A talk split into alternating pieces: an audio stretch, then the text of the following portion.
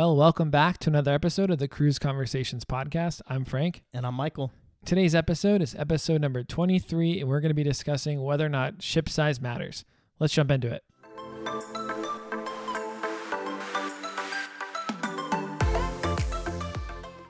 Well, thanks for tuning in to another episode of the podcast. You know, Frank and I hope that everyone had a great Thanksgiving. You got to eat a lot of good food, spend time with family. Frank, how was your Thanksgiving? It was great. It was really good. It was our first year doing kind of both families. So, Okay. really got a chance to spend time with her family. We actually ran, it was like someone sent me that meme of like, is your partner one of the people that like likes to run on the holiday? And nope, not me. Yeah, that's never been me either. But this year it was me. I was that guy. So that was uh, interesting to start the day off. But got to eat a ton of food and eat a lot of turkey, and so really nice time. Got to relax. So, how was your Thanksgiving, Michael? Yeah, mine was good. So about kind of every other year right now, we're going back out to California. That's obviously where Tara's family's from, and she grew up. So you know, we actually almost did Navigator of the Seas while we were out there before, kind of like right when we got in, and kind of just time like us before we hung out with family. But decided last minute, you know, we just bought the house and everything. We're like, yeah, maybe we shouldn't this It year. sounds like it's going to be out there for a while, so you'll you'll definitely have the opportunity. I want I really want to go on the slide. I don't know why that just the water coaster. yeah, it looks Yeah. awesome. There's no other ship. I don't know why Royal didn't put the water coaster on more on more ships, but that thing looks awesome. So I need to go out to California with you next time. Yeah. Now, did you hear some of the big cruise news this week? No. So, in the last 24 hours, they have officially canceled the three year cruise, right? Wow. And this was going to be, I don't even know what the company's name was, but it's supposed to hit 375 ports, 135 countries over the three years. People were legit selling like their apartments to go on this cruise. Yeah. And about a month or so, I mean, it was initially supposed to launch November 1st, and then it got pushed back about a month. They kept pushing it back because they didn't even have a ship for this thing at the time. So people bought into this three year cruise, not even Wow. know like what was even on the ship because there was no ship. But within the last 24 hours, it's officially canceled. So I don't know what that means for people that paid all this money. Hopefully they get their money back. yeah, all back. But Yeah. Do you have like? I guess if you had travel insurance, I mean, it's technically you're not buying a condo, so you're buying a trip, and hopefully they were able to get it back. But I know that for the Ultimate World Cruise that Royal Caribbean was doing, that one's 274 nights, and that starts soon too. I mean, that's one that they announced. I mean, it's on an older ship. It's 274 nights, hitting like all of the wonders of the world. oh, And that'd they- be neat. they sold it in four segments or maybe it's three segments but basically it's split it up yeah into four different kind of you can book it based on like these different like it's going to asia or it's going to south america so you don't have to sign up for like all of the 274 nights but it looks cool i mean i couldn't imagine and i think if you did book it you get like the drink package included and gratuities and all of it so i mean it was expensive i'm not going to say like it's included because it was expensive to book but I'm excited to hear how this one goes and see maybe this is going to be something that they just dedicate one of their kind of older, you know, just standard ships just to have, you know, running this kind of a longer itinerary. And then it would be fun to jump on for a few months. Just maybe we could run the podcast from uh, the World Cruise. and what we're getting out of this, you know, Royal, they're a reliable company, so don't book with some sketchy company that's Yeah. promising a three-year cruise. So moving on to our main topic for the day, like Frank said at the start, we're going to be talking about ship size and does it actually matter? You know, when you look at ships over time, they've grown in size. The cruise lines are making the ships, for the most part, bigger and bigger, and there are some outliers here and there. And if companies are taking over ships from other companies and remodeling them, like Margaritaville at Sea, older ship, smaller, newer line. So we kind of just want to break down the kind of what defines a smaller ship versus a larger ship, what you're going to find on these ships, kind of itineraries they may go on, and who kind of like the target demographic may be for both these types of ships. So Frank, how are we going to define small, medium, and large ships? Yeah. So when you ask like, does ship size matter? I think it's good to like level set beforehand. Hey, this is a small ship. This is a medium sized ship, and this is a large. Now, most some people that are listening to this podcast have gone on some super small ships, like some pri- almost like it's like a private yacht. Like for example, Ritz Carlton. If you aren't aware, they have what they call like their yacht collection, and that, you know those are like hundreds of people. But we're kind of we're working on like we're talking more of the mass market cruise lines and you know Yeah. one of the you know most of the cruise lines we've already discussed in this podcast but norwegian virgin royal caribbean celebrity princess carnival um, all of those different cruise lines, right? So we're talking more of the mass market. So small is going to be a bigger range probably if you're really into like the smaller Viking kind of more private experiences. But we did break it into three groups: small, medium, and large, and we really looked at we looked at the gross tonnage of these cruise ships, and then as well as the number of guests. So, for example, for Royal, small is really going to be like the Vision, Radiance class. Voyager class and Freedom class is going to be the medium, and then large is the Icon Oasis. Uh, for Carnival, the smaller classes are really like the Fantasy class, Spirit class, and then the large uh, classes is the Excel class.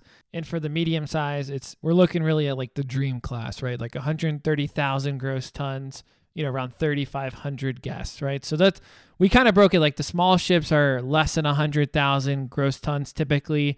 The large you know the massive the, the you know the oasis and the icons and the mardi gras right? 150 180 200 plus thousand. And then medium is going to be in the middle like 120 to 180 is what we're looking at there. And, I, and we could probably do a whole episode just breaking down all of the different cruise ships. It would take us hours to talk about every single class across all the different lines but there are some nuances right? So you know virgin is a really good example. So virgin is a new cruise line that came into the market and they're not making you know huge ships by any means. No. Like I saw it in Miami.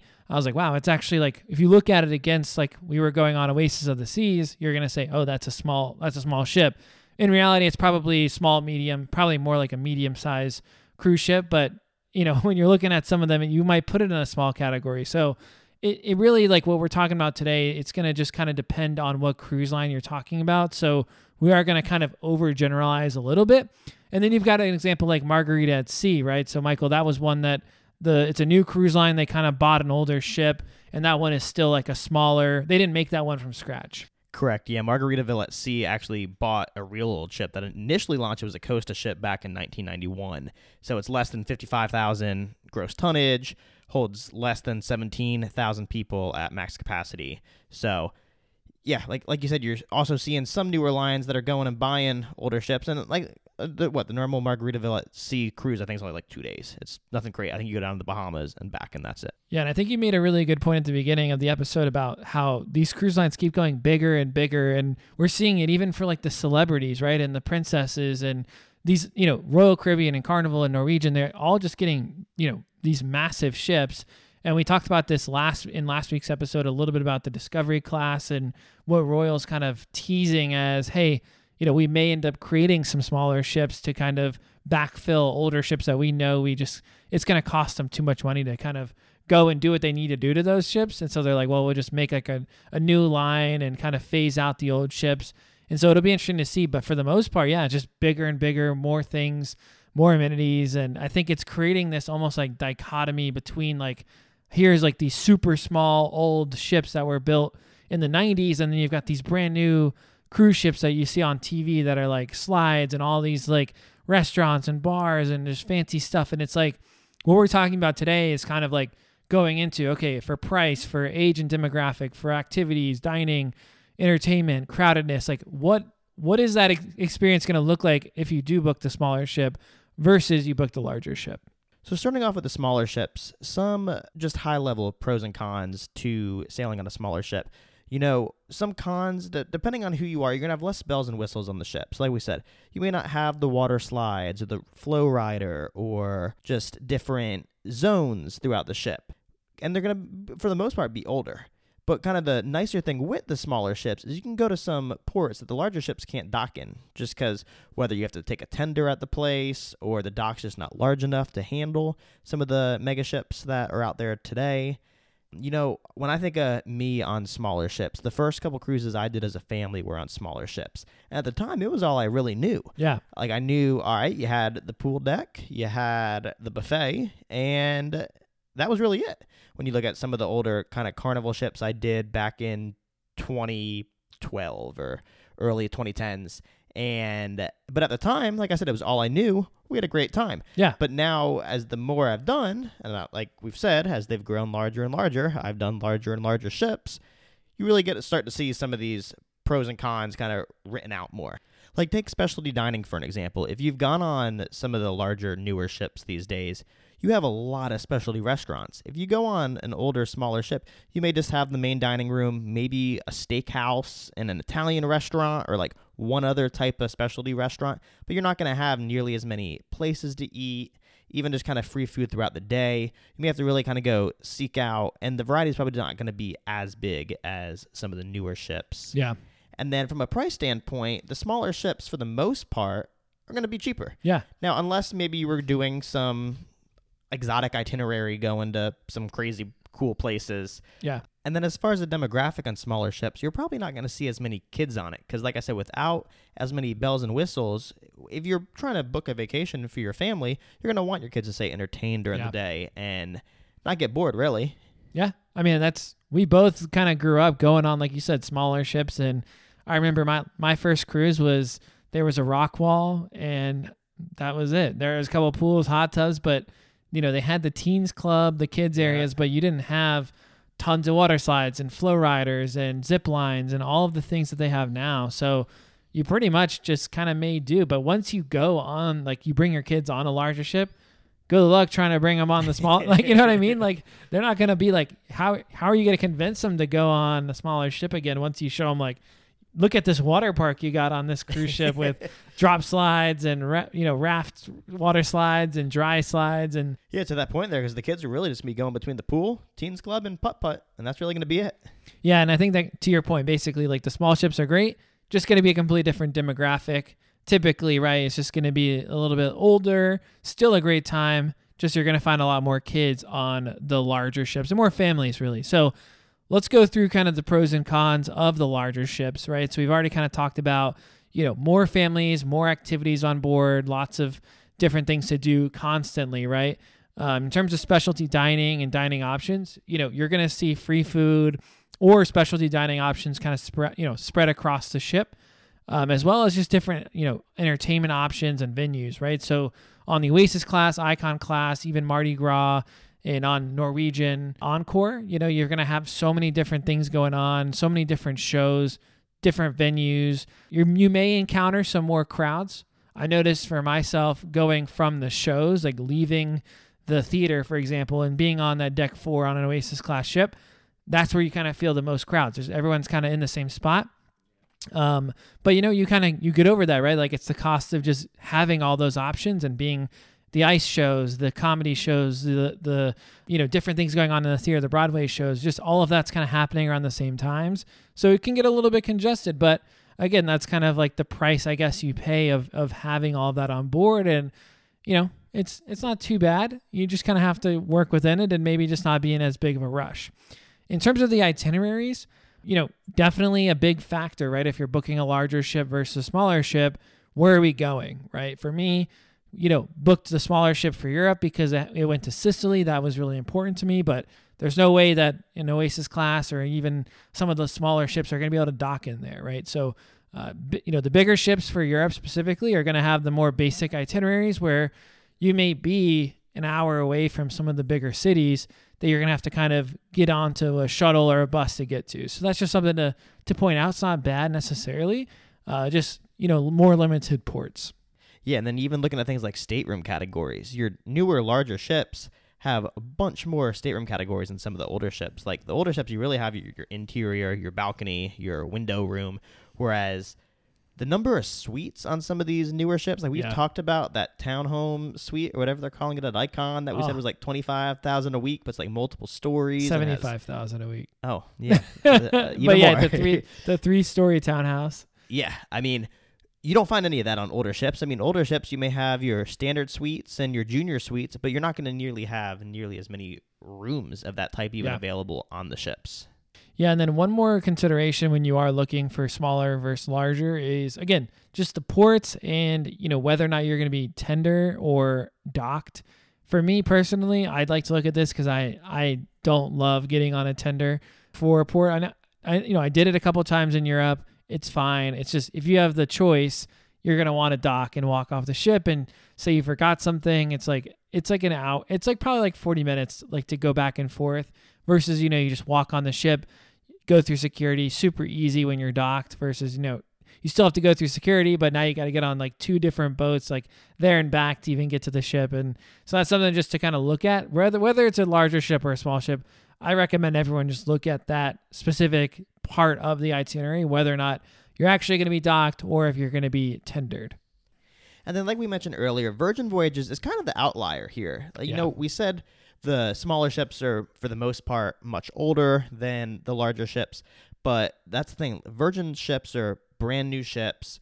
They're, like we said, they're kind of on the smaller to medium size, but everything on it's brand new. So it's kind of cool to see a newer line and how they build their brand on a smaller ship. You know, we did an episode on Virgin in the past, and we talked about how some of it is more edgier because it is Yeah. adults only. So it's kind of cool to see how they're like the the venues they're choosing to put on their ships and the activities they're choosing because like we said it's an adult only crowd so yeah, Yeah. pretty neat overall I mean, they've got so many different dining options. Like we, they don't fit the categorization of like what we talked about for the smaller ships. They've got a lot of dining options. You know, they definitely have some really cool venues on board, right? So they they reuse some of the venues for different shows. Like they can convert the theater into a club, and they you know they they kind of multi-purpose a lot of things, which makes sense because again, it's not a huge ship, but they can kind of leverage you know maybe one space for multiple purposes, which is really nice as well. so frank so i guess summarize this does ship size matter to you I think it does matter to me. I think, I mean, it really just depends on, again, who you're cruising with, where you're going. For me, though, if I had the choice, same itinerary, same exact situation, same price, I'm probably going to go with a larger ship just because I do prefer, you know, a lot of different entertainment options. I love the Central Park on the Oasis class ship, so I, I always lean that if it's available. You know, I just, I love all the different venues.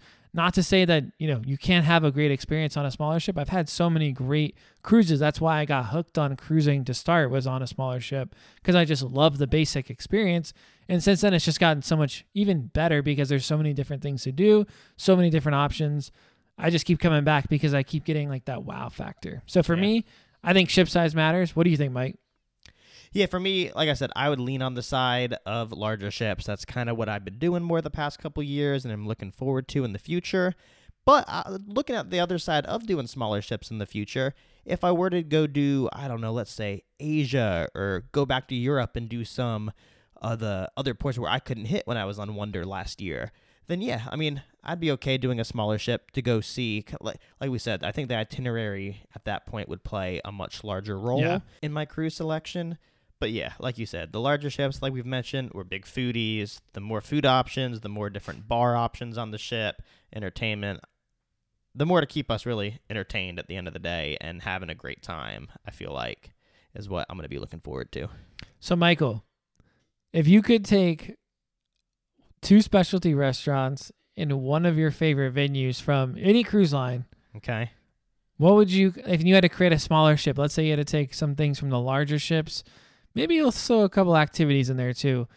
What would you kind of bring over to a smaller ship from, say, an Oasis class or from uh, Mardi Gras or Celebration? What would you kind of bring over there if you were kind of creating a smaller ship from scratch? Oh, you got me building my own little cruise ship here. Yeah. Okay. So, as far as food, you know, I mentioned in the past street eats I really like on Mardi Gras and Celebration, kind of the food hall concept. But looking at what Virgin's been doing with their food hall and that you have coming out on Icon soon, I really like the idea of just having a bunch of different food options available. And like I said, it'll all be made to order, so it'll stay, the food will stay fresh throughout the day. And then it'll also just have a high repeatability option to go back because Yeah. you have all different types of food to try. The second thing I would add, I haven't had it yet, but Bistro Sur La Mer. It's one of Princess's newer specialty dining restaurants. Obviously, by the you can tell by the name, it's French themed. And I don't know, you know, I went to Paris to round out my honeymoon, and it kind of I don't know, a lot of cruise ships I feel like don't have French food on them, so Yeah. it's uh, something different, and it's not just your standard steakhouse. Yeah. As far as a neighborhood on the ship or entertainment venue on the ship, for me, I would take Guy's Summer Landing from Celebration and Mardi Gras. What I like about this area is, like I've said in the past, you really have it all. You got a pool out back, a bar outside, you got games inside, a restaurant inside. And so, like I said, I mean, I could really just spend all day there. Whether I want to relax, read a book, go watch sports inside, or go just chill at the pool and have some drinks.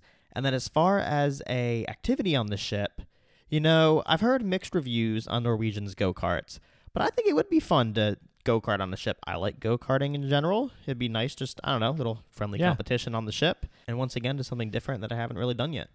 So, Frank, how about you? What are you adding on your cruise ship? So for my cruise ship that I'm building, I'm definitely putting a Central Park on there. I know that it takes a lot of room in the middle of the ship to have a park. You got to get rid of some of the staterooms, but it, it's a cool thing, right? Like it's really awesome just to be underneath the stars. I really love like the jazz in the park. They they did a lot of that on the Oasis on the Oasis of the Seas on my last cruise, and then you can have that space for some of my some of my dining venues that I'm going to choose. But I just I do really like Central Park. I think it adds a lot of just it's just completely different than any other cruise ship, and I think if you put that even on a smaller smaller ship, it would just be awesome. In terms of my dining, I, my these options are a little bit out there, but I love Indian food. Actually, I really do. And on a normal cruise, like in the main dining room, I always get the Indian option. And I, the one cruise ship that Carnival has, it's called the Carnival Splendor. They actually have masala uh, tiger, and they actually have a like a clay oven that gets up to like a thousand degrees, and you can get your tandoori chicken. It's just it looks super cool, and I think that'd be an awesome thing to have on my cruise ship. The other option that I would like to have is the extra virgin from Virgin Voyages. Uh, this one, it looks great. I love Italian food. I was gonna go with Jamie. It's Italian, but I was trying not to be too basic. I want to try something new. And this one has homemade gelato, and they have like an affogato cart that goes around. So I think this would be really cool. I've heard a lot of great reviews from those that have actually sailed recently on Virgin. It looks great. Love Italian food. In terms of my activities, I'm gonna have to go with. I, I think I need one flow rider for sure. I love surfing on the cruise, but my second one is gonna have to be the Aqua Duck, which is the 765 foot long water coaster. This is actually the first. We were talking about the water coaster earlier yeah. in the intro, but this one, uh, it's crazy. There's a series of 46 foot tall stilts that they kind of have built for this on the Disney cruise, Oh wow. and it looks really cool. If, if anyone has seen the videos on Instagram, looks awesome. I definitely want this on my cruise ship. Even if it's a small ship, you can still have some really cool activities. So, Royal Caribbean, if you're listening to this for your Discovery class, we need we definitely need Central Park. We need some Indian options. Definitely need an Italian option. We need a water coaster. The flow rider, we we could probably just take or leave that one, but I like Wow. I, I like the flow rider. That's my that's my plus one, my little add in option there. So Yeah, all those options really do sound great, and kind of like we said, I'm I'm excited to see where some of these smaller ships, newer smaller ships, could go in the future. Yeah. and like we said, maybe Royal will be kind of the next ones to really dive into that. we need like a cruise ship tycoon where you can go and like design like you know you've done the roller coaster tycoon where you can like Oh, make yeah. your own amusement park this is like cruise ship tycoon where you can like design your go drag and drop your favorite things and you can make your own cruise ships and design like the different areas of the ship that would be kind of fun but Those games did used to be one of my favorite, and loving cruise ships now. That'd be fun to do too. So that's really going to wrap up our episode this week of Does Ship Size Matter? We hope that you enjoyed the episode. As always, if you're looking to book a cruise, uh, reach out to us, whether by phone or through our link in our bio. We really love to help you book your next cruise, like last week's episode talking about Black Friday and a lot of the deals out there throughout the next couple weeks and at the end of the year. There's really no better time to book. So if you need help looking at any pricing or any different add-ons to your cruise, reach out to us. And if you have any questions that you want to be answered on a following question and answer segment on the podcast, feel free to, like always, send us a DM on Instagram, Facebook, send us an email. We'd love to hear from you and chat. So with that, we hope you have a great week, and we'll see you back here next Wednesday.